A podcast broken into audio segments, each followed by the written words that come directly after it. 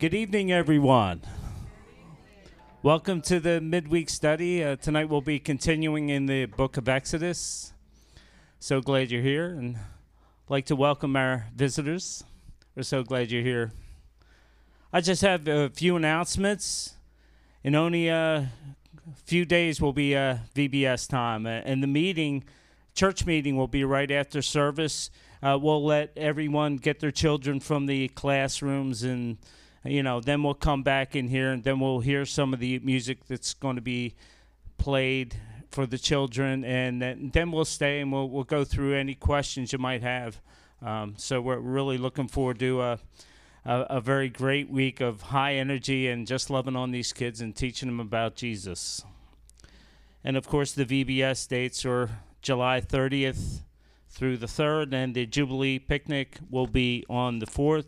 And if you haven't taken a look at, at the sign up sheet, uh, please do for where you'd want to serve that day. But we hope, uh, you know, everyone in the church is welcome to come and, and attend and partake of that.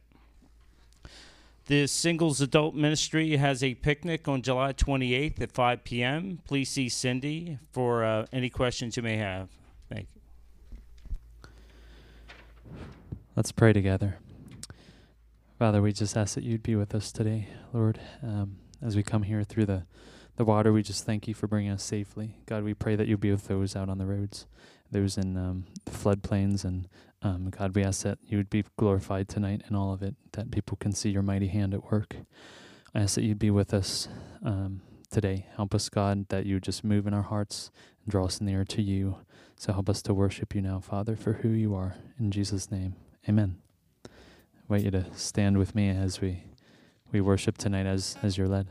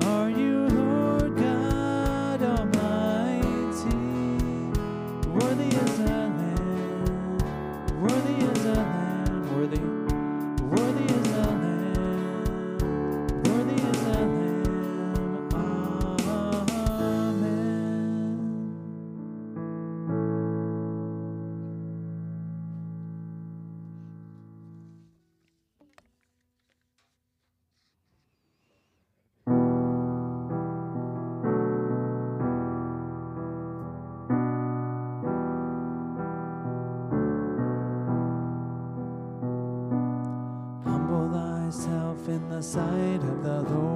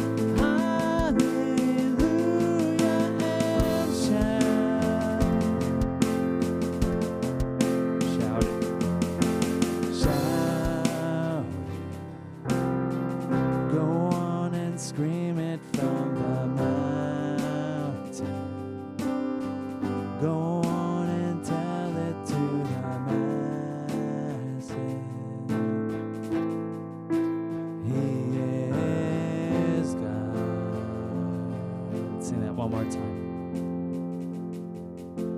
Shout it. Go on and scream it from the mountain.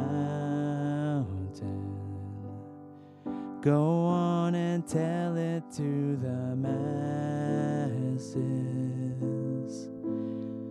that He is God.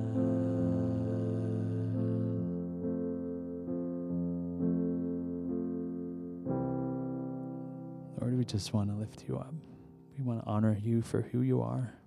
We want to declare to you, um, declare to the world who you are, and show them by your love through us. God, that you are a powerful God, that you, um, that you have everything that we need. So we just want to glorify you, God. Be lifted up today. Help us to, to love you more fully, God, to live for you more um, powerfully just to trust in you, God, in all of our ways. Um, we thank you for this time, Lord. In Jesus' name, amen. Can I greet one another? All right. Well, welcome. Come on in. It's so good to see your smiling faces this evening and uh, making it out in the rain. We all survived. You didn't need to build a local ark. You're going to be okay. Although in some places it, you thought you might have needed one, huh? Just uh, we'll take a, a moment to pray here before we get in and, and uh, really pray for those that may still be on the road for travel mercies for them. Father God, we come before you right now, Jesus. We thank you again for allowing us to be here, to be in your presence, Lord. And we trust the moving of your Holy Spirit here tonight through your word, God, that you're going to speak mightily to us. Lord, as we're in a tough chapter here, 33, Lord, of Exodus, it's, it's tough because we see a people, Lord, that broke your covenant, Lord. And it's natural, Lord God, to think, where do we where do we go from here, God? We've sinned and fall short of your glory, you tell us in your word. But God, you also tell us that, Lord, you loved us, you died for us, you redeemed us. And by the blood of your Son, Jesus Christ, we have new life in our new creations. Old things have passed away, all things have been made new. No condemnation, Lord. No more holding on to things that happened even 24 hours ago, Lord. God, thank you for that gift. Thank you as we come here tonight, we can be without blemish, Lord. And that's all because of you, Jesus. That's all because of what you've done for us. And Lord, we also want to pray for those traveling tonight, Lord. Maybe whether it's here or, Lord, on the roads with the rain and the flood warnings, God, we pray safety for the people, Lord Jesus. That they would Lord, just you'd give them supernatural common sense, God, to avoid uh, the trappings of the water there or to young people to get out in their vehicles and do things they shouldn't, Lord. So, God, we just thank you that you've brought us here. We have safe roof over our heads here, Lord. You've protected us from the elements. You've given us air conditioning, God, far more than we deserve, Lord. Thank you for your the comfort, Lord, that you've given us that again. Uh, Lord, so many don't have. So many Christians all around the world. God, it's a privilege to be able to come in and just rest and sit under your word. May we all just rejoice right now. In your holy name, Jesus Christ. And all God's people prayed. Amen. Amen. All right. If you don't have a Bible, go ahead and raise your hand, and one of the ushers will bring you a Bible. And we'll get started here. And please open in your Bibles to Exodus chapter 33 for those that have your Bible. Exodus chapter 33. Sometimes I like to change it up. You know, I, I've watched as the fellowship's growing. You know, on Sundays it's pretty packed, and Wednesdays, you know, I always say it's my diehard group that come out. I love it. But as um, you know, as I've watched it, sometimes I like to have these these moments where I sort of take that pulpit aside and I feel it like it's just us in a living room somewhere. We've got the Word of God. You know, the Lord's provided us light, and we're just going to just pour right into this tonight. And it's it is a tough chapter because for Israel, knowing that they had just built this calf, you know, and Moses coming down the mountain and, and literally dropping the Decalogue, the Ten Commandments, throwing it down on the ground because of his anger, because of what he saw. We saw the first pretense of really false worship when they began to dance and sing and allow the music to bring them into sensual passions of, of you know, sexual immorality through orgies and all the things they, they were doing on the bottom of the mountain there. And, and all that was being carried on, and God knowing it all. And while they were doing that, God was up with Moses on the top of the mountain, giving him a pattern of what he was going to establish through his tabernacle, which was to do what? What was his tabernacle? That he may dwell among the people, that he would dwell among his chosen people's creation. And I've often wondered that today, Lord. You know, God, you you are such a God of glory and love and, and intimacy and relationship. And yet, Lord, in my best effort, I blow it, I miss it. And in spite of me, in spite of the things I do, you still desire relationship. That's, that really is agape love. You know what I mean? That's real unconditional love. Can we say that any one of us here are inclined to do that for just anyone? Well, we should say yes because God's called us to, hasn't He? He says, when we have the vertical right, we then work on the horizontal, others focused. And we saw what a great leader in Moses, what a great shepherd, under shepherd. And that even as they did this, what was Moses doing? Because of the pressing of the Spirit of God, what was Moses? He was interceding with the people, even joining himself to the people, saying, Lord, I know you basically gave me an easy button. Everybody loves the easy button, right? I don't know if it was Staples or what company hit the easy button, right? Reset. He said that to him. He says, I'll, look, it, it doesn't have to be Abraham, Isaac. It can be Moses and Joshua and whoever. He says, we can hit the reset button on the covenant. It doesn't have to begin with the Abrahamic covenant. It can begin with the Mosaic covenant. How about that, Moses? But we see a man that was truly surrendered that said, no, no, I don't want that. What I want is a people that are redeemed, a people that are restored, a people that are walking with you, Lord, because anything else won't do. Anything else, you're going to always feel like there's a void or something missing. And that's what we see as we pick up here in, in verse 33, it's or chapter 33 in verse 1, it's it's really it's a broken covenant, and where do you go from here? I mean, if you're God, where do you go from here at this point? They've broken the covenant. They hadn't even really truly shown a repentant heart yet. If it wasn't for the interceding of Moses, they would have all been wiped out. How do you rebuild this? Maybe some of you in here have had those seasons in your life where, you know, maybe you were backslidden. Maybe you weren't drawn close to the Lord as you once were. Lord, can I ever give back to that place? Can I, Lord, can you ever light the fire again? The way it was when maybe I was younger or when I was on this mission trip or, or I was somewhere here where I was focused on you. I wasn't trying to manage family and a job and all these other things that just compound and make everything in my walk more complex. But Lord, when I was in that country and it was just me serving the people, me holding your word and sharing your word, Lord, when, when you did that, I never felt more close to you than I ever have in my whole life.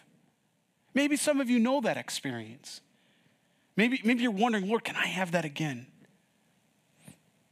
Well, the Bible says so. It says yes. But it begins with restoration, it begins with repentance, it begins with a right heart. No matter what you've done, no matter what you do, you can always come back to the living God. You see, we all at one time in our lives or another are prodigals, aren't we? We miss it, we blow it. And we have a good, good Father. We sing that song sometimes, right? That's who you are, right? And I'm loved by you. Not by a condition. It's not, it's unconditional. And yet he says that just in his beauty and his majesty, he says, Come unto me, all you who are weary, tired, heavy laden. He says, I'll give you rest. He says, Take take that, that mantle, take that yoke that you've been wearing, that you've made, he says, and put on what I've custom fit for you. It will truly set you free. It's, it's so much I can't even mentally process it sometimes. Maybe some of you know what I mean. Well, as we begin here in verse 1, it said, Then the Lord said to Moses, Depart and go up from here, you and the people whom you have brought out of the land of Egypt, to the land which I swore to Abraham, Isaac, and Jacob, saying, To your descendants I will give it. Man broke his promise, but God kept his. He kept the promise of grace. He kept the promise of grace, even in spite of man's failing. I love that. And I will send my angel, and we've seen that before in Exodus chapter 23, verse 23, where he talks about his angel. He says, My angel. Now, I think it's important to point this out as you're, you know, this is family time. We're close. We can exegete a little bit in the Hebrew here. We, you know, we have that opportunity tonight, you know. Uh, it's a little different on Sunday mornings. We have a little more time. We can go through this. When you look at this, he says, My angel, you, you understand in the original manuscripts, there was, first of all, no vowels, by the way. That doesn't come until later. Even the titles that you have in your Bible wasn't until 900 AD that the rabbis began adding those to the, to the translations you have. But the idea of capital letters, it didn't exist in the original manual. It wasn't in the Hebrew. There was, there was no capital letters that way. The way in your Bible, maybe you're using a King James or New King James translation right now. And if you look in your Bible, you'll see a M, my, capitalized, and angel, A. And, and we know that often when we see that, the translator, through the inspiration of the Holy Spirit being led, believes what? They believe that could be a Christophany. It could be a, a presenting of Christ. It could be speaking to, to the angel of angels, which would be what? Jesus Christ, right? Not a mere angel as a created being, but Jesus who always existed. I don't know, though. You know, it, it, I'm not saying I disagree with the scholars or the commentators, but as I read this, I'm not sure it necessarily has to be that way. But he says, And I will send my angel before you, and, and I will drive out the Canaanites and the Amorites and the Hittites and the Perizzites and the Hivites and the Jebusites. Remember Jebu, right? Where was that? Speaking to what we know it as today Jerusalem. They occupied the, the area that we know Jerusalem today, the Jebusites, right? Jebu. So, what do we see here? God saying, I'm going to send you help. I'm going to send you either a Christophany of Jesus Christ Himself, or I'm going to send one of my angels to go before you. Time out on the field. Time out on the field for a minute. Wait a minute. What did God already promise to do? Who was going to go and bring them into the promised land, land flowing with milk and honey? Who was going to do that? But God, uh, our Father Himself, He said He was going to go. But when they broke the covenant, what happened? God says, Look, you're stiff necked. You know, in Italian, we have a word for that, testa dura. It means you're a hardhead. You're a hardhead. And that's what he says. He says, if I go with you, he says, boy, you, you might pull a calf thing again, and I might have to just wipe you out, man. Right? That's, that's really what God's saying here, because we're going to read it, we're going to read it actually in his own words. And he's going to say, look, if, if, you, if I go with you in the presence like that, I, I don't know what will happen that way. I think that's wisdom, obviously, of God. And what's he doing there? Isn't he still protecting the people? Do you see the grace in that? Because if he was with them and they had done that, he'd smite them out, right? Because he was already going to hit the reset button. And if it wasn't for Moses' intercession, and, and would he have been wrong doing so? Were they not guilty and did they not break the, the covenant that way? Did they, did they not commit idolatry? Could they not have been judged? Would he have been absolutely right in doing so? Yes, but our Father is a, a God of second and third and infinite chances. He, he's a God of grace and mercy. You know, when people wonder about, well, the God from the Old Testament, when I read about him, he's a different God than in the New Testament. No, he's God, he's Yahweh. He's the same. He's the Ancient of Days. He, he doesn't change. His character's true and faithful. We're actually going to get in 34 as we begin to look at his character attributes as, we, as, as he's presenting it to us that we may know more about him. In chapter 34, we're going to be looking at that. But he doesn't do, he doesn't do that. He says, I'm not going to go with you. I can't get that close. Go up to the land flowing with milk and honey. For I will not go up with you in your midst, lest I consume you on the way. And just because you, in case you forgot it, it's because you're a stiff necked people. you are a stiff necked people. Again, I, I see this as interesting here. There's, there's something that's going to happen between verses 30, or verses 3 and 4, and I hope you'll catch it with me. He's presenting them an alternative, a choice. He's saying, You can have the land I promised you, but you can't have my presence with you. What's more important to you? Relationship or what you're interested in, what you're maybe desiring that way? Is it the land? Is that what you're after? Is that why you, you're you know, with me? Is it because of what you can get out of this? You, do you see that? Or is it the relationship you desire? Now, we're going to see the heart of the people, the motivation, the heartitude, and praise God, it's the right reason. But God's testing their hearts. You know, what are you, what are you seeking after? I think that's for us today. How much of Christianity is because it's a tradition or what we grew up with or it's comfortable? How much, how much of it has become ritualistic, if I can say that? How much of it's become religion? And I don't use that term in a good way tonight, compared to how much of it's relationship. You know, is, is God the genie in the bottle for you that you go to him when you need something, want something, desire something? But when it comes to relationship, he's the last one that you call. You're more likely to Facebook a friend or whatever you call it, tweet, Instagram, whatever you do. I mean, I don't even think people pick up phones anymore. How are you doing? Mom, I'm doing good, right? I don't even know if people call home anymore that way. That's a problem. We're getting so disconnected we need connection. We need togetherness. We need unity. As a matter of fact, one of the things he's going to do in chapter 34 is he's going to bring them together in a form of worship and praise, and he's going to unite them together under a common banner of glory, his glory. We're going to see that in chapter 34 if I ever get there. so he says, Do you want the land flowing with milk and honey? Or do you want me? What's more important to you? What's the motivation of your heart? Why do you do what you do? Why do you do it? Why do you, why do you worship? Are you drawing close to Christ or are you just singing a hymn? What, what's the motivation? I, we can't skip over that until we've examined our hearts. That's what he says. And then he says, look, in uh, verse 4 and when the people heard this bad news, they mourned. That's, that's a good sign. And no one put on his ornaments, right? No one put on his decorations. Where did these ornaments come from to begin with? What would they be used for? Well, not truly worshiping. They, God had provided them as back pay when they left Egypt, and they were going to be used to build a tabernacle, right? To build the tabernacle in which he's going to dwell with them. And the reason it's going to be all decked out is because it's going to represent his glory. It's actually what they took and began to use to worship this golden calf that they made with their hands that had the fingerprints of Aaron on it.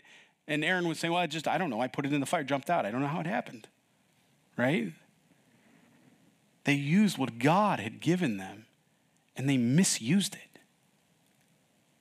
How about us? What are we doing with what God has provided us? Everything comes from the Lord. You realize that everything you have, the clothes you wear, the food you have, the home you're in, the car you drive, it's all from the Lord. There's not a thing any one of us has done to deserve anything we have, and there's not anything we could do to create it. Go try to create your own sand. Go try to create your own building material. You can't do it. God had to be, God had to do it. And then he says, Who I show favor to, I show favor to. He's provided, He showed favor on all of us here tonight. I mean, we're sitting in the middle of Harrisburg, uh, well, you know, the West Shore that way, and we're in a, a cooled building. We have comfortable seats to sit in. We, we are blessed. We're not sitting in the middle of a, a hut somewhere where, you know, that very night a wild animal could take our lives or our children's lives. We're not even worried or anxious about those things. Most of us are trying to figure out what we're going to do after service and where we're going to eat. Maybe you guys are going to eat at 9 o'clock? Yes. Yes, at 9 at 10 o'clock? Yes, we eat. In the VanderVen household, we eat again. Yes.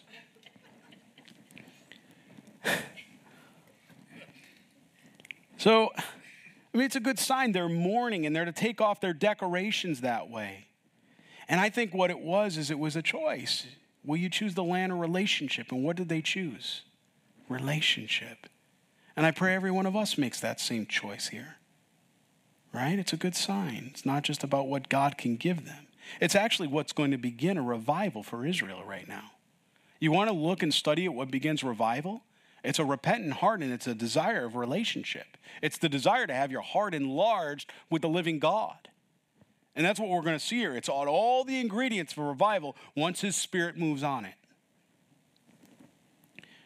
For the Lord had said to Moses, Say to the children of Israel, You are stiff necked people, just in case you didn't catch it before.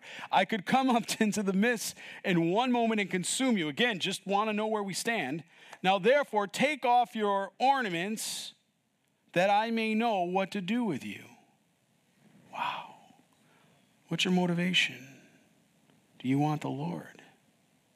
So the children of Israel stripped themselves of their ornaments by Mount Horeb. What did that really represent? Taking off the decoration, getting down simple. It's talking about purity. It's desiring the pureness of God, to, to come to God in a pure way, not with all the extrapolations that we put on, not with all the things that we do to build up around it. You know, fill in the blank in your life what that looks like for you. All the Jesus plus this, that, and the other thing. You know, I've got a special chair, a special mug that when I do my devotional, a special pen, this, that, and the other thing. And some of you are laughing, some of you are crying here. I don't know. But something like that that you have that you need. Well, what do we really need? The presence of God and His Word. And we can worship anywhere. We can worship anywhere. We can have a Bible study anywhere. You know? If the Lord should, you know, you know, we wouldn't be able to pay the rent, or who knows what would happen in the future. Do we stop doing what we do? No. We just find some place we can crash and open our Bible, man. Right? That's all we're going to always do. So what? I go get another job and, you know, but I'm still going to teach the word. That's never going to change. Do, do you see that with me? Because it's Jesus and it's his word. I don't, we don't need anything else. I just want the purity of God. I just want to enter into that pureness that way. And I, I want to have that heart. I understand when he says, take off your ornaments. I, I understand that at a spiritual level. Even you know, in my life, I understand God saying that to me at times. Separate, get away from it. Verse 7 here, and we, we begin to see as Moses now is gonna is gonna really get in the presence of God that way and begin to continue to intercede for the people and he's going to help the people get right with God, that they would, you know, have this revival, right? Moses took his tent and pitched it outside the camp. Now, this tent you may have in your Bible a tabernacle. It's a, it's a place of dwelling. We're not talking about the, you know, definitely the tabernacle, the one that he was given as a pattern up on, you know, Mount Sinai that way. That's not what we're talking about. This is a place that Moses would have dwelt. And, and friends, I have a question. Why is he going outside the camp? What was inside the camp? What had represented to be with sin and all that was going on there? What was God doing? God was going outside. He was separating from the worldly affairs. Now, he's not calling us to be Amish and be separatists or Anabaptists that way. He's not calling us to do that. He says you're to be in the world, but not what? Of the world. Right? There's a clear difference. Moses could be around the people, but but when he was going to worship, he needed to separate himself. He didn't want to be involved in the day to day of things that they may be doing, the, the pagan rituals that they, hey, you know, I know we, Moses took away that calf, but you know what? I saw over there, we have this, we have that. Well, I don't want to be around that. Moses said, I, I want to draw away from that. I want to I want to be with God and I want it to be pure and holy.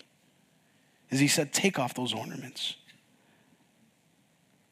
So he says he called it the tabernacle meeting. And it came to pass that everyone who sought the Lord went out to the tabernacle meeting, which was outside the camp.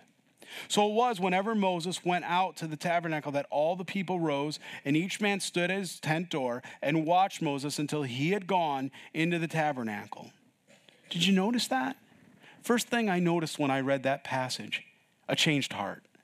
There was a reverence, not for Moses, a reverence for God, because what happens at that tent?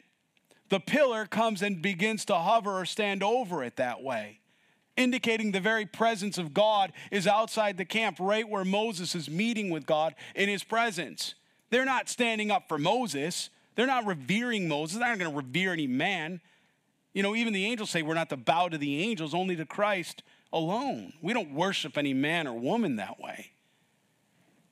But they, they saw that God's presence there. They began to stand up, and there was, a, there was an interest. There's a changed heart. They're desiring after the presence of God. They're not looking for the calf any longer that's convenient or uh, uh, you know easy for them. No, they, they want the living God now. There had been a cleansing, right? We saw that 3,000 men and women, they had lost their lives that chose not to walk with God. There had been a cleansing that God had done there, a purifying. And now the people are, are, are sober minded about the things they think, the things they do, and when they see the presence of God, they respond right, rightfully or, you know, with the right action reverence. And it came to pass when Moses entered the tabernacle that the pillar of cloud descended and stood at the door of the tabernacle, and the Lord talked with Moses. Can you imagine? You can, can't you? Because you can pray, and that's our communication with God, right? Now, we haven't had a Mount Sinai experience, maybe some of us, all of us, or any of us that way. But we can certainly come into the presence of God because that veil was torn on Calvary, right? On Calvary, excuse me, what Christ did, that, that veil was torn on the Temple Mount there, where the temple was. Because the veil was torn from the top so that it couldn't be touched by man or tried to be altered. Because what God did could never ever be undone. And that's a store or established relationship with the living God. It's beautiful. God wants to dwell with his people. He's always desired that. And so Moses is willing. Are you willing? Are you willing to dwell and meet with the living God? Are you willing to tabernacle with him? Do you tabernacle with him often? Or hasn't he been to your place in a while? Hasn't he knocked on the door and come in and sup with you in a while? Too busy. We get busy, don't we? We get consumed with the things we're after. They could be good motivations, but if we're not careful, they can be idolatrous, can't they? I'm certainly not the judge of any man's heart, and I'm not, I'm not in any way judging any man or woman here. I, I don't know. But I trust God will speak to your heart about that and encourage. That's what He wants to do. He's an encourager. So he would come in and talk to Moses that way. Verse 10 And all the people saw the pillar of the cloud standing at the tabernacle door, and all the people rose and worshiped. what a great response. Each man in his tent door. Something happened there. We, we're not giving all the details in verse 7, but something that they saw. There's something that happened that when the presence of God came and Moses is in that tent, something caused them to worship that moment. Maybe it was the Spirit of God moving in their hearts, but in unity, they all began to just worship the living God, thanking, praising Him. Don't you love that? Sometimes at prayer, Sunday night corporate prayer, one of my favorite times in all of this fellowship, honestly, is Sunday night corporate prayer. It's a very special time. We, you know, we have maybe have 20 people come out. We have, I don't know how many, couple hundred people. I would love the whole fellowship to come out to a Sunday night prayer. It is a sweet time. Sometimes we, we may sing, the Lord will move, somebody will speak. It's beautiful. It's there's an intimacy to it. And I love it because we're interceding for our brothers and sisters. We're, we're crying out, we're calling out to God. We're never more close to God than when we're praying. We're never more close to God than when we're praying. And, and there's a worship that comes out of that. It's, you know, we, we even kind of dim the lights a little bit and it's just intimate. It's, it's just, oh, I can't say heavenly because I don't know what heaven's like yet, but, but everything I read, it, it makes me want and desire to be in the presence of the living God more and more when I'm praying, when I'm worshiping Him.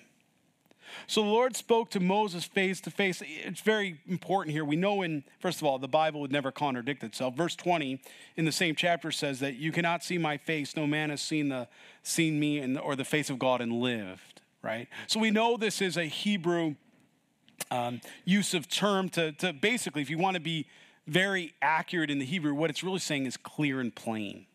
That's the exact translation you know, we have face to face, you might say an idiom or, or a figure of speech, if I can say it that way. But the exact translation in the Hebrew, if you're being very matter of fact about it, is clear and plain. That's what he's saying.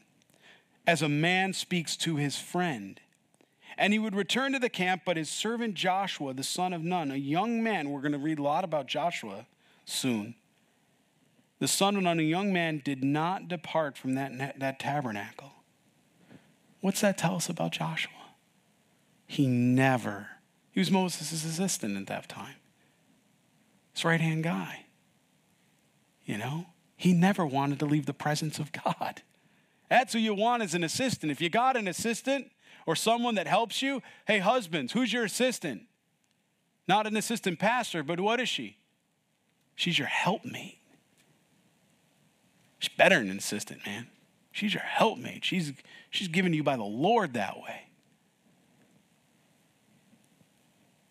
And ladies, God gave you a, a pastor of your home. He gave you an under shepherd. And for you singles in here, oh, you can't do any better than this. He gave you Jesus Christ. You're wed to Him and to Him alone. You're not going to get much higher than that. You can't. It's beautiful. So he doesn't want to depart. And I think also while he's there, what's he doing as an assistant? You know, he wants to care for the place. You know, I. I don't want to call out, you know, too many of the guys here. I don't want to embarrass, you know, they're doing it unto the Lord.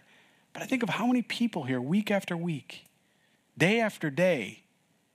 I mean, people have no idea what it takes to, a church our size, you know, even with the Lord, how many people, volunteers, you know, are here to 9 p.m. most nights, many nights, getting especially ready for VBS, all that goes into everything.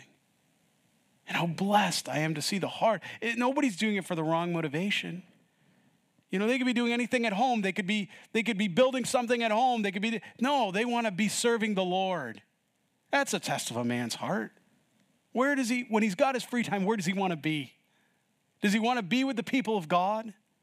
Right? Now, I'm not again condemning everyone. There's times in, you know, where we need to be home. We need to do things. But where do you want to be? I tell you, you know what I love? I love to be with you.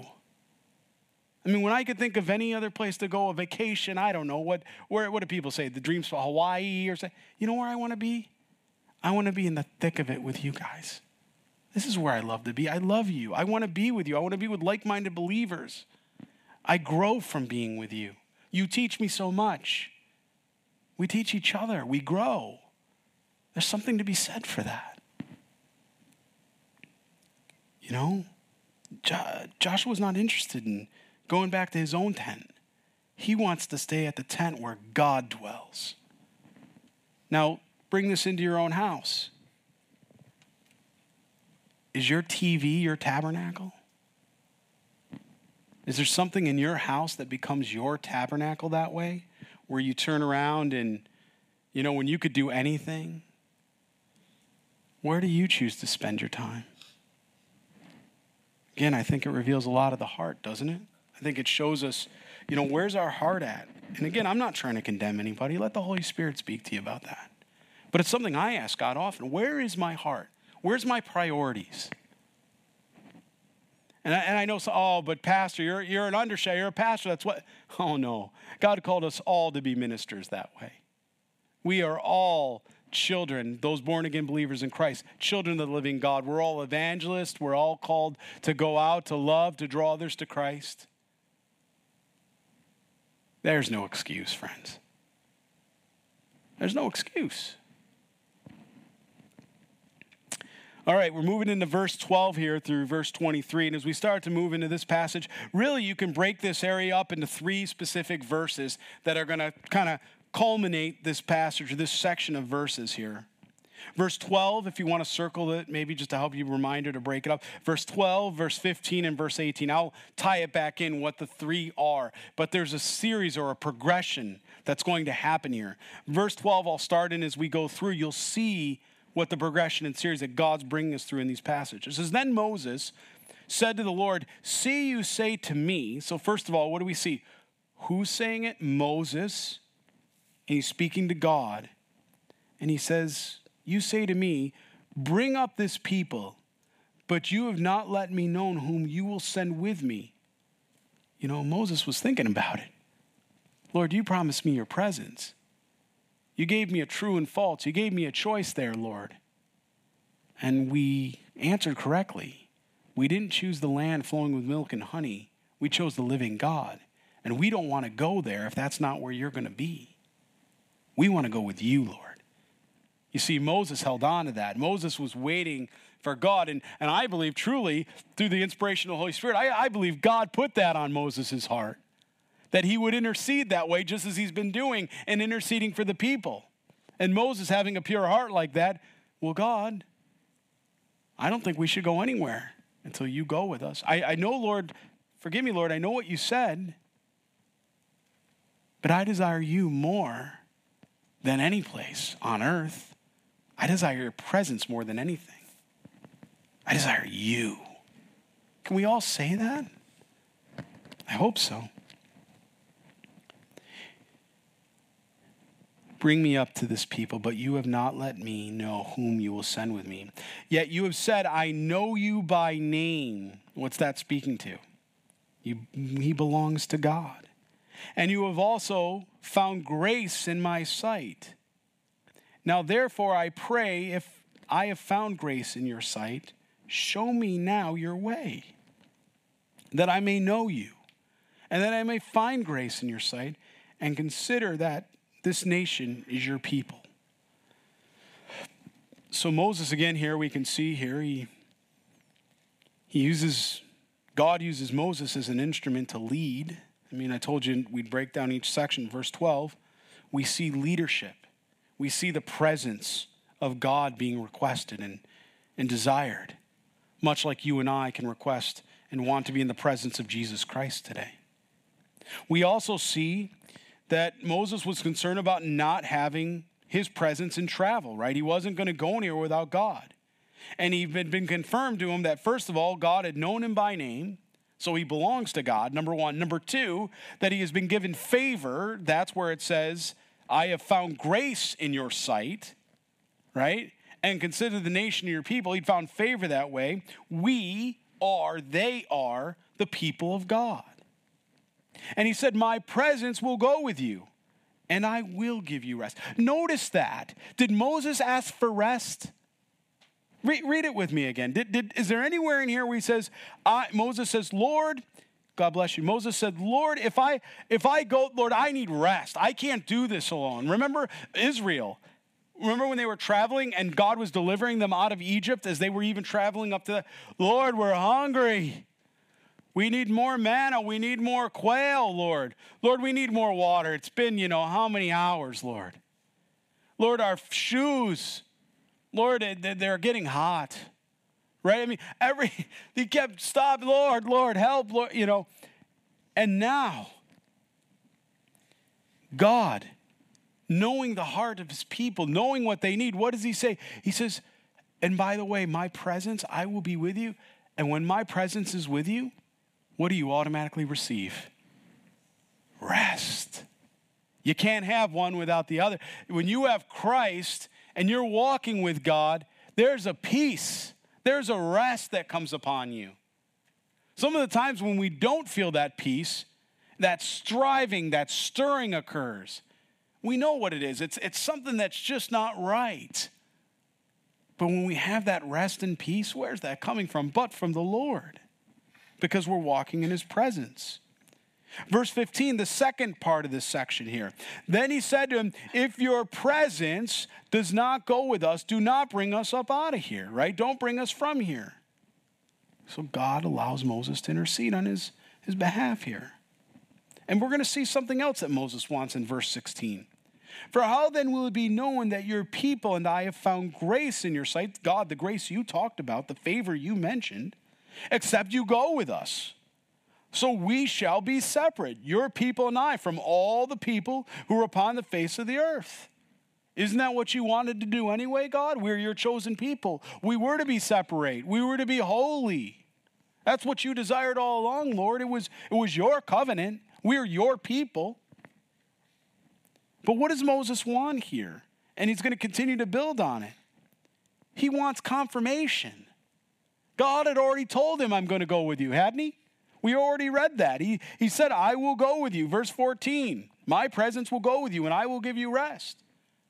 But don't we do that same thing? We pray to the Lord, Lord, should I do this, Lord? Let me know your will. You know, you read Romans chapter 12, verse 1 and 2, and you know that you can know the perfect will of God if you have your mind renewed and you're not in the world that way. And, and you can know what it is and you can test it and you can trust it. And yet, we, we all in our in our step of faith or maybe even sometimes in weakness or doubt whatever it is uncertainty god will you confirm it again in your word? Lord will you give me a word? Maybe he's already given you a word. But you ask him lord will you give me will you give me another passage this is a big deal lord. I'm getting ready to go over to china. Lord is this what you want me to do Lord, you you you seem to open the steps, you seem to open the door, Lord. It looks like it. You've provided a way, you've equipped. Where God guides, He provides. Lord, it's all adding up, but but something in my heart needs to know. I need I need that assurance, God. I, I'm afraid. I need that assurance. If, if this is speaking to any of you tonight, know that God wants to give you that assurance. Because that's how he responds to Moses. He confirms it for him. But that's because Moses goes back to him and is honest and goes to him and goes to the presence of God and says, I need you. You're going to run away from God or to God, run to God. Run to Jesus and ask him, Lord, what, have, what would you have me to do here?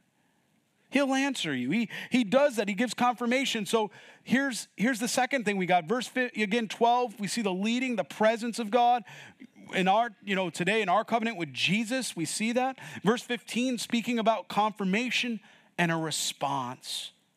We need a response. We want confirmation. God knows we're a people like that. He knows us, He created us. That's why He allows Moses to intercede. Often I think He does the same thing through His Spirit, says, Hey, ask for the confirmation. For then, how will I know it be known that your people and I have found grace in your sight except you go with us? So we'll be separate, right? Your people and I, and from the people who are on the, upon, upon the face of the earth. So the Lord said to Moses, I will also do this thing that you have spoken. Notice that he doesn't rebuke Moses. Notice that he doesn't go, Moses, didn't I already tell you I'm going with you? What's wrong with you, Moses? What kind of servant are you? What kind of leader are you? No, men do that. The, the enemy does that. The enemy's a repro. He comes upon you, he lies, he trips you up, he makes you feel guilty for going back to God and going, God, I, I Lord, forgive my unbelief, forgive my, Lord, help me confirm my steps, Lord. That's not the Lord that does that. That's the enemy. Recognize the battle and the spiritual battle we're in. Recognize the armament. What's from the Lord and what's from the evil one. God's gracious. He's long suffering. He's patient. He's absolutely happy to confirm your, the steps. He just wants you to step in faith. And sometimes he asks us to take that first step. We may not hear from him again until we take that first step. He may go uh, silent on us. Some of us, you know, if we don't hear from the Lord for like a day or a week, what have I done?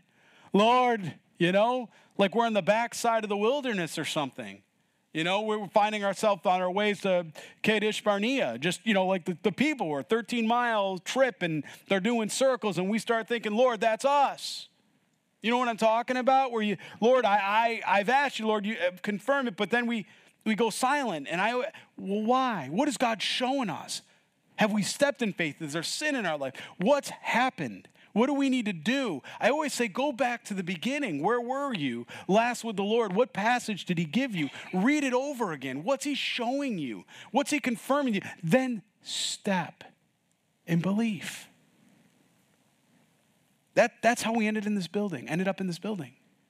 I had come here a number of times. I had prayed. I had been walking around. I had been praying, but I hadn't got that comfort, just like Moses. Lord, I know, but Lord, this is three times what we used to pay in rent. Lord, I don't know how this is going to work out. How are we going to afford, you know, all the things that men worry about.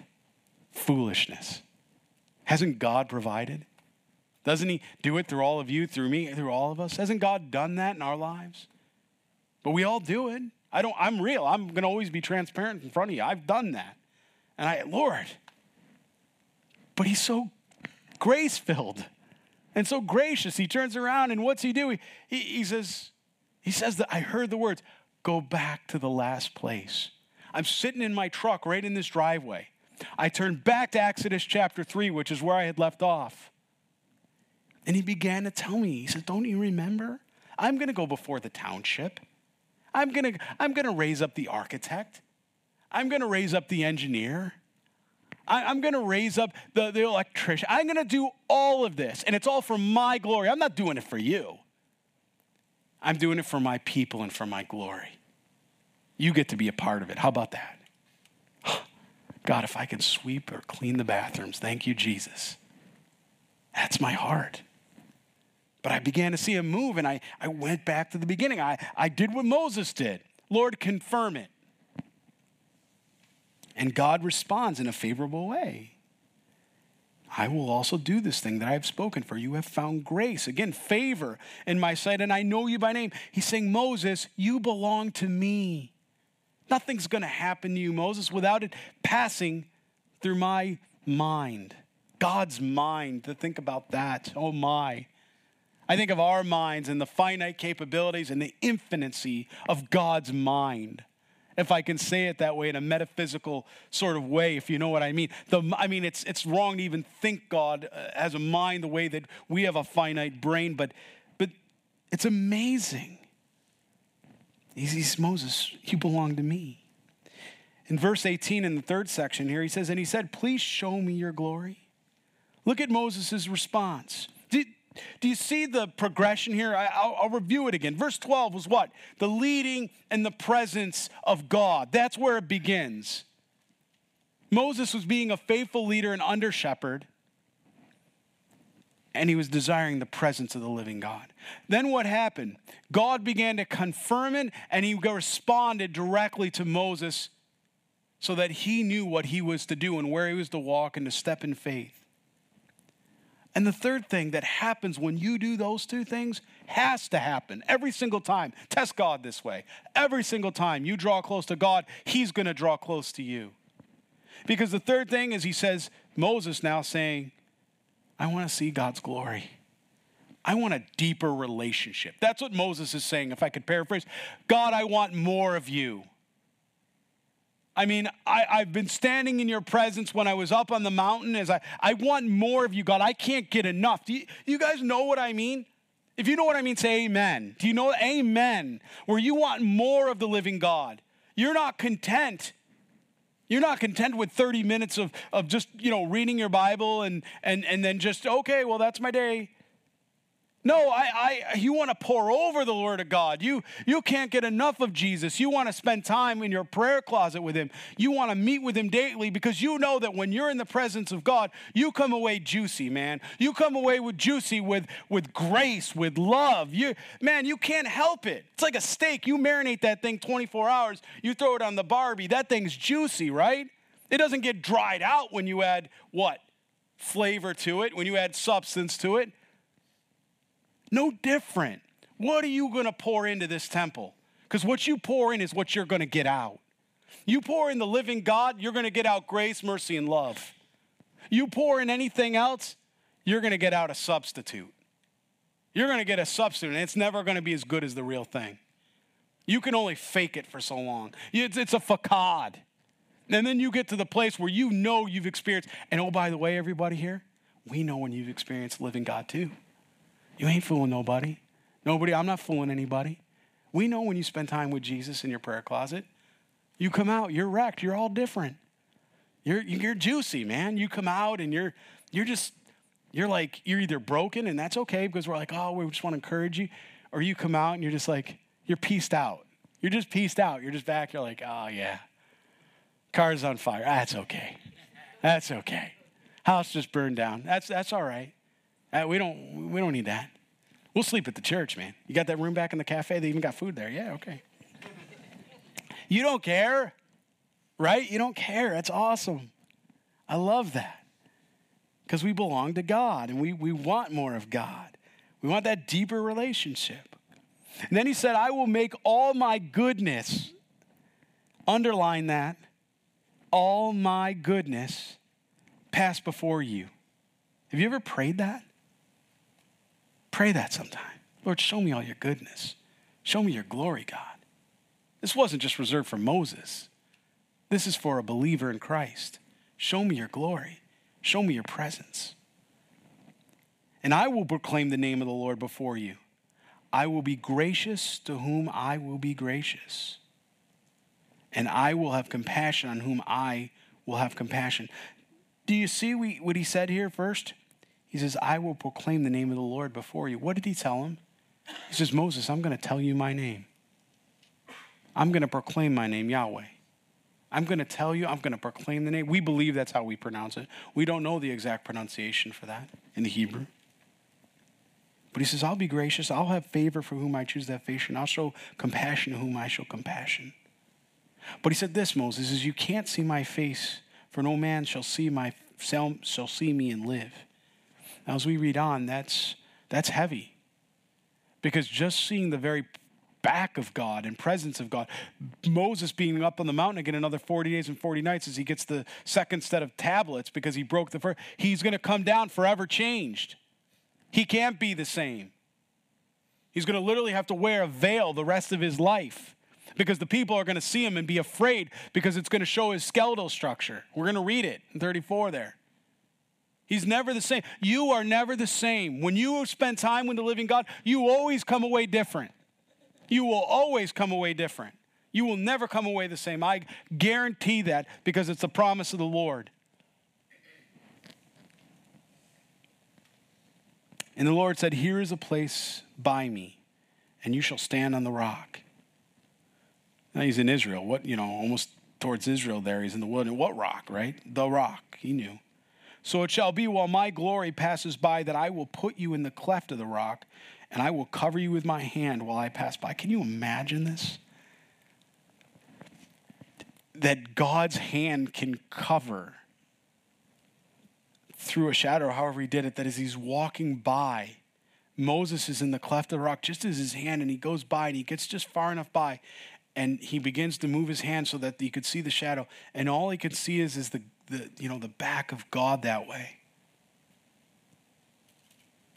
Anything more would kill him. See, this corruption needs to put on incorruption.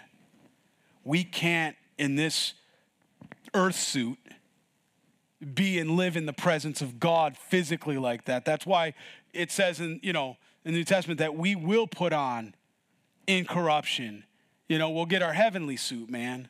I don't know how it'll work. I don't know. It's obviously not going to be well, I don't know, obviously. Maybe I don't think it's going to be, you know, organic based life form type situation. You know what I mean? Carbon based, if I want to be accurate. I don't think it's going to be necessarily carbon based. Because if when you read about heaven, we don't see the light the way we see the light or refract from Jesus. We we don't have time for this, right? But, no, because I've, I've thought about this. I mean, you exegete the passage, you go through it, you begin to study it, and I, I don't know about you, but I, and I just, I can spend hours hours. And I just start taking notes and I go, the Lord brings me to, you know, he strings pearls. And next thing you know, I end up back and I'm like, what? Where was I? Verse 22, okay. it's his goodness. When he reveals more of himself, you hunger more. The more you get, the more you want to know, the more you want to be with him. Then I will take away my hand, and you shall see my back, but my face shall not be seen. Moses saw the goodness of God. Chapter 34. And the Lord said to Moses, Cut two tablets of stone like the first ones. Moses had a little bit of an anger problem. And I will write on these tablets the words that were on the first tablets, uh, which you broke. What's he talking about here? Well, what God's going to do is God's going to begin with the renewing of his covenant. But he's going to lay it out for him. He's actually going to give him a couple more stipulations here in chapter 34, what he needs to do. And I'm going to move this a little bit through a little more brisker. I'm not going to, briskly, should I say. I'm not going to stop in exegetes verse, but um, afterwards, if you have any questions, come up and see me. But, you know, when you look at this, basically what he's doing is he's giving he's giving them the opportunity to come back in and he's going to reestablish the covenant with them. And that's what his heart is to do. Again, he's the God of infinite chances. And the Lord said to Moses, Cut the two tablets of stone like the first ones, and I will write on these tablets the words that were on the first tablets which you broke. So be ready in the morning, and come up in the morning to Mount Sinai, and present yourself to me there on the top of the mountain. And no man shall come up with you, right? He must come alone. And let no man be seen throughout all the mountains. Let neither flocks nor herds feed before that mountain. Often, you have to do it with God alone. There are things that you can't do through somebody else. There's no mediator for man but Jesus, but the man Jesus. There's no one that can bring you in to the presence of God. Only your choice and your relationship with the living God. You may have religion here, but if you don't have Jesus Christ, if you don't have lordship, if you don't have a Savior, you're not a born again believer in Christ. That's what the Bible teaches. You're not family. But here's the good news that if you choose to humble your heart, to receive Him as your Lord and Savior, He said that you will be the son and daughter of the living God. And that just like Moses was in His hand and He knew Him by name, He too will know you by name. And He will gird you all the days of your life. So he cut the two tablets of stone like the first ones. Then Moses rose up early Again, rising up early is a good practice for us, waking up early and reading the word. In the morning and went up on Mount Sinai, and as the Lord had commanded him, he took in his hand the two tablets of stone. What's he doing? He's following God. Now the Lord descended in the cloud and stood with him there and proclaimed the name of the Lord. Do you see that? He said he was going to proclaim the name of the Lord. He does it right there. But not only is he going to tell him, My name is Yahweh, and proclaim it, he's going to give him five to seven different character attributes here. Okay? And just think of this revelation he's getting from God at this point. And the Lord passed before him and proclaimed the Lord. He says, The Lord, the Lord God. What does that mean? That's the Lord, right? The Lord God, the title, Yahweh, his name, excuse me, Yahweh is what he's saying here. He says he's merciful, gracious, long suffering, He's abounding in goodness and truth. And if you thought that was all, no, there's more.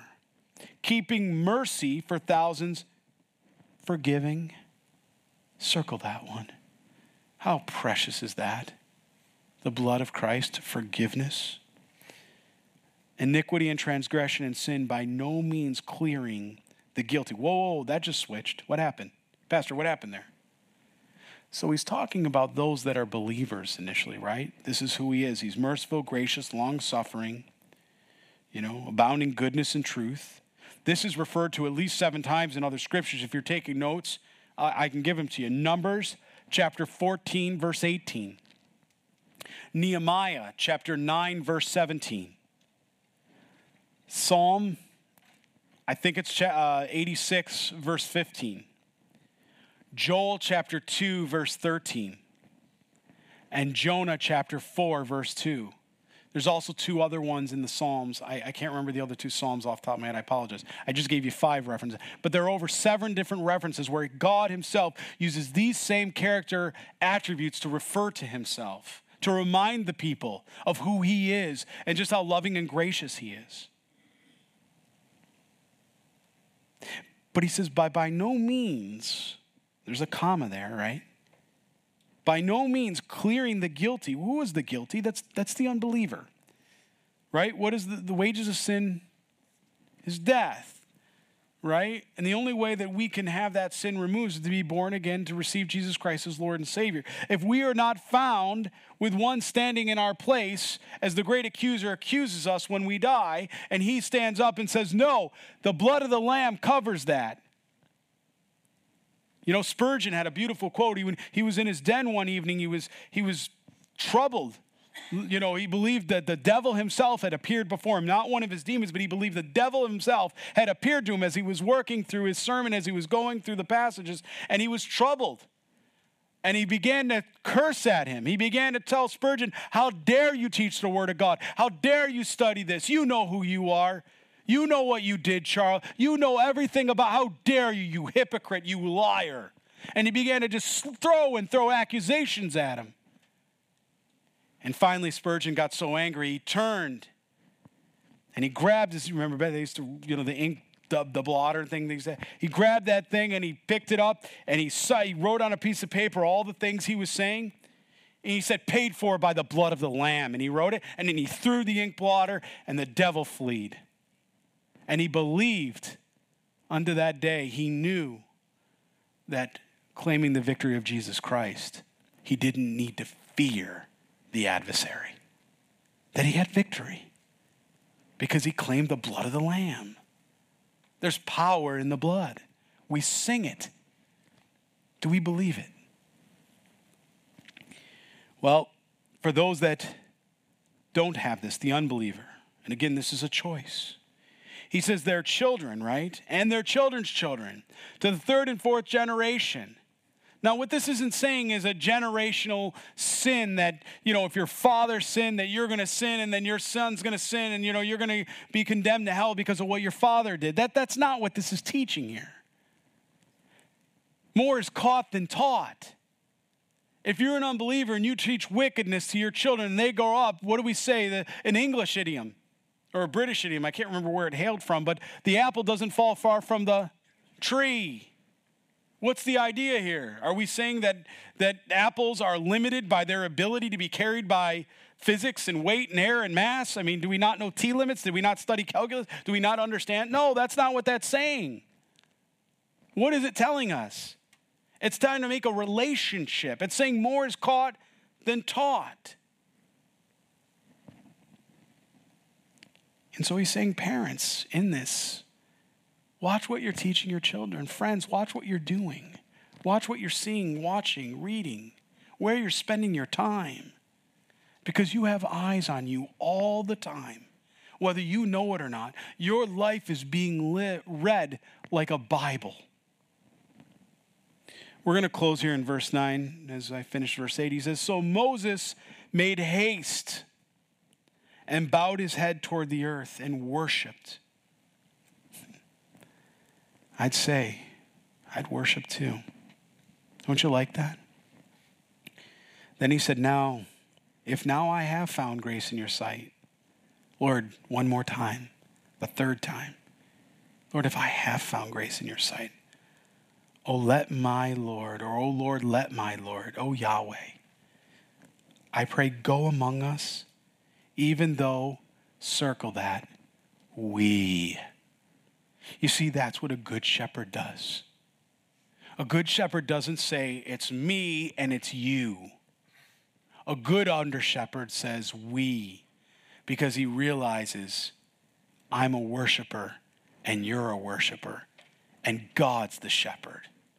He's the chief shepherd. And we're under the living God, aren't we? We just have different offices. That's all it is, different callings. But it's we. I love that Moses learns that. He, that's something that had to be birthed because remember when God tried to give Moses, hey, these are your people. Remember that? And Moses like, oh no, they're your people, right? And it was kind of like, you know, he's giving them back and forth. Now Moses says, no, you know what? It's not your people, it's not my people. We, Lord, we're your children. We're your body. We're the body of Christ. We're the sons and daughters of the living God. Nobody here's arrived, nobody's made it. But through Christ, he will finish the good work he's begun in us, just as it says in Philippians chapter 1. We are a stiff necked people and pardon our, circle that, our iniquity and our sin. Forgive us, Lord, and take us as your inheritance. It's beautiful, isn't it? This is beautiful. Moses includes himself, recognizes his own iniquity, his own sin, his own limitations. And because of this response, because of verse 12, because of verse 15, because of verse 18, drawing into the presence, drawing into the relationship, and verse 10, as we come together next week, next Wednesday, God's going to reestablish his covenant with his chosen people. You see, friends, no matter what we've done, again, I say it, no matter what we've done, no matter how our emotions, our thoughts, our feelings, no matter how they betray us, God sees the heart and he sees the motives of the heart. He doesn't just judge us on our outwardly actions. He's interested in relationship. He's not interested in religion. He desires obedience. He desires mercy. He's had a lot of sacrifice, but it's been half hearted. We serve a God that is intimate. So love him. Spend time with him. Call him your friend. Meet with him face to face, as we use the Hebrew idiom. Don't settle for anything less. And if you haven't been doing that, well, tonight's a great time to start. You can come up for prayer. We'll have the elders up here, or you can find an elder in the lobby, wherever. We're all around, man. You come see me. Or better yet, you can just get on your knees with the living God and open up your heart to Him and tell Him how you love Him. Tell Him, Daddy, I'm coming home. Daddy, I'm coming home. I've been out there too long, wandering, doing it my way. Daddy, I got to come home. I'm broken, I'm beat. I want your presence. And Lord, I'll take your rest. Amen. Let's stand and pray. And if you've been following our outline, I'll just bring this up to you because we're almost a few more passages. We're going to be in chapter 35 there. We're going to be in the last section of the book of uh, Exodus in our outline. If you remember our outline that was on the table, if not, you can go in the. I think they're making popcorn or something, so if you want to go help yourself to that in the cafe, but there's there's outlines back there. If you want to go grab one, the remaining time we're going to be spending in the book of Exodus after we finish up the, I don't know, 20, 15 verses we have left in, cha- in uh, chapter 34 goes into the construction of the tabernacle, looking at all the typology that we see of Jesus Christ, of what God had shown Moses the pattern for now we're going to take the time to go more detailed through it. That's why one of the reasons why I wanted to study the book of Exodus on a Wednesday night where we have more time to go line by line to you know get all the meat off the bone because there's so much that we can look in chapters 35 through 40 that it that show us Jesus Christ Himself. You can't but read every one of those chapters, if not every few verses, and see the typology of Jesus. So I pray you'll join us. If you, uh, if you haven't been, if this is your first time coming out, please come out and join us. Is a beautiful time to just study God's Word. Just like we said earlier, you'll, you'll come away changed. You can't help but coming away changed when He minister to, ministers to you through His Word. Let's pray. Lord God, we thank you. Lord, the, I, the time has gone by so quickly again, Lord, as we were here tonight and Lord, many of us, I saw some eyes, I saw some heads going back. Lord, people are pieced out, just pieced out, Lord, because of your presence. Oh, Jesus, we love you. Lord God, tonight I, I want to ask on behalf, Lord, just as Moses interceded for his people, Lord, I pray and I would ask, Lord, over your people here, God, the flock you've established, Lord, that you would draw close to them, Lord Jesus. You'd meet them exactly where they are, God. You'd pour out your favor, you'd pour out your grace, your mercy, and love on them right now, Lord. You'd do a work in their hearts, you'd transform. Lord, they'd come away juicy, Lord. Oh, God, they'd come away different. Lord, they'd come away with that Shekinah glory from being in your presence. And, and Lord, I'm not asking for them to wear veils their lives, Lord, but, but God, how I would love it that they come away as true disciples of the living God, knowing more about you than they do of them, their, their own selves, Lord. Being so others focused, caring for one another, recognizing what you've built here, Lord, what you've done and established for your people. Lord, thank you for your mercy. Thank you for your love. And Lord God, thank you for sealing this in our hearts tonight. And Lord, may we use it, Lord, effectively and fervent, Lord. Right, Lord, the righteous prayer of a man avails much. So, God, I pray for travel mercies home for us. Lord, I pray you'd bring some sunshine back in our way here, God. But we already know you brought your son, Lord. Thank you for that. So, Jesus, we pray all this in your holy name, Jesus Christ. And all God's people prayed. Amen. God bless you. I love you all. Have a good evening. And I think they popped some popcorn because we're testing it out before Jubilee Day. We want to get it ready. So go over there and grab some popcorn and uh, grab an outline if you need one. And if anybody needs prayer, come on up. The elders will be up here and they'll be here for you to pray and to uh, lay hands on you. Or if you need a baptism, refilling of the Holy Spirit, come on up. Okay. God bless you all.